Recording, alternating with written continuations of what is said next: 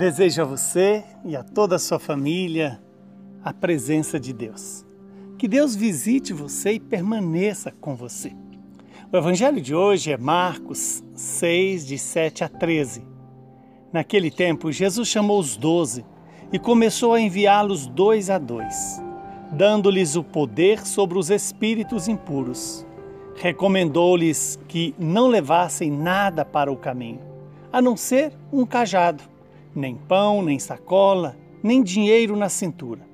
Mandou que andassem de sandálias e que não levassem duas túnicas. E Jesus disse ainda: Quando entrardes numa casa, ficai ali até a vossa partida. Se em algum lugar não vos receberem, nem quiserem vos escutar, quando sairdes, sacudi a poeira dos pés como testemunho contra eles. Então, os doze partiram e pregaram que todos se convertessem. Expulsavam muitos demônios e curavam numerosos doentes, ungindo-os com óleo. Palavra da salvação. Glória a vós, Senhor.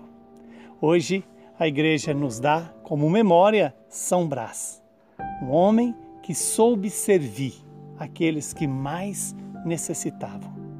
Que o Deus de misericórdia nos dê a graça de imitar as virtudes da fé, da esperança e do amor de São Brás.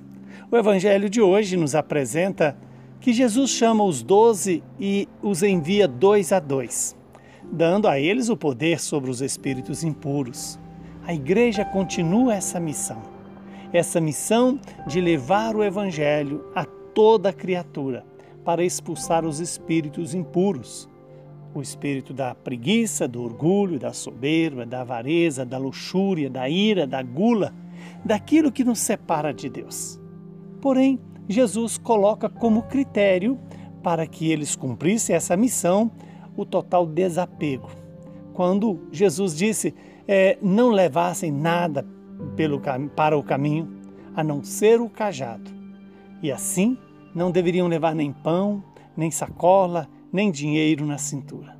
Veja que o critério para servir bem o reino de Deus é o desprendimento de tudo e o apego à graça, a graça do Espírito, do Espírito que nos capacita para é, enfrentar os espíritos imundos. Lembremos que também Jesus nos convidou a andar com simplicidade. Não só não apegar, como também não acumular os bens e quando entrar numa casa, devemos desejar a paz.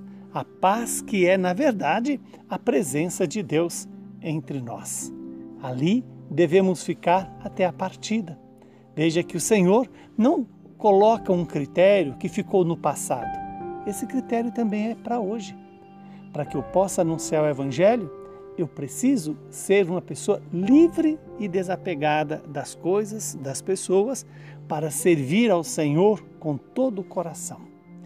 Caso alguém não escuta, o que devemos fazer é sacudir a poeira dos pés, ou seja, não ter é, prisão nenhuma, amarramento nenhuma, nenhum com aquelas pessoas que porventura não querem, decidem não querer o Evangelho decidem seguir a própria vontade, decidem seguir o próprio interesse. O que podemos fazer? Respeitar. Afinal de contas, Deus respeita a cada um de nós. Jesus também convida a cada um de nós a nos converter. Veja que Jesus enviou os discípulos, os apóstolos, e os apóstolos partiram e pregavam, dizendo: Convertei-vos essa é a mensagem para mim, para você, para todos nós. É assim que devemos agir.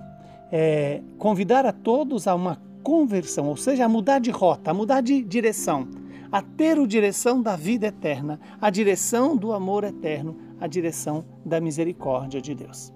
Os discípulos e os apóstolos expulsavam muitos demônios, curavam os doentes, e ungia-os com os olhos. A igreja continua fazendo isso.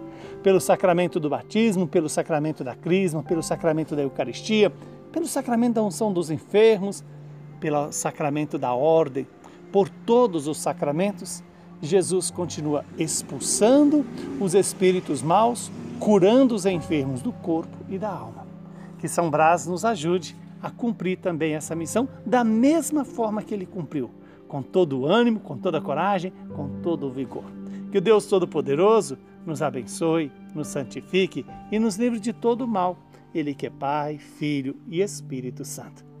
Deus seja a sua força e a sua esperança.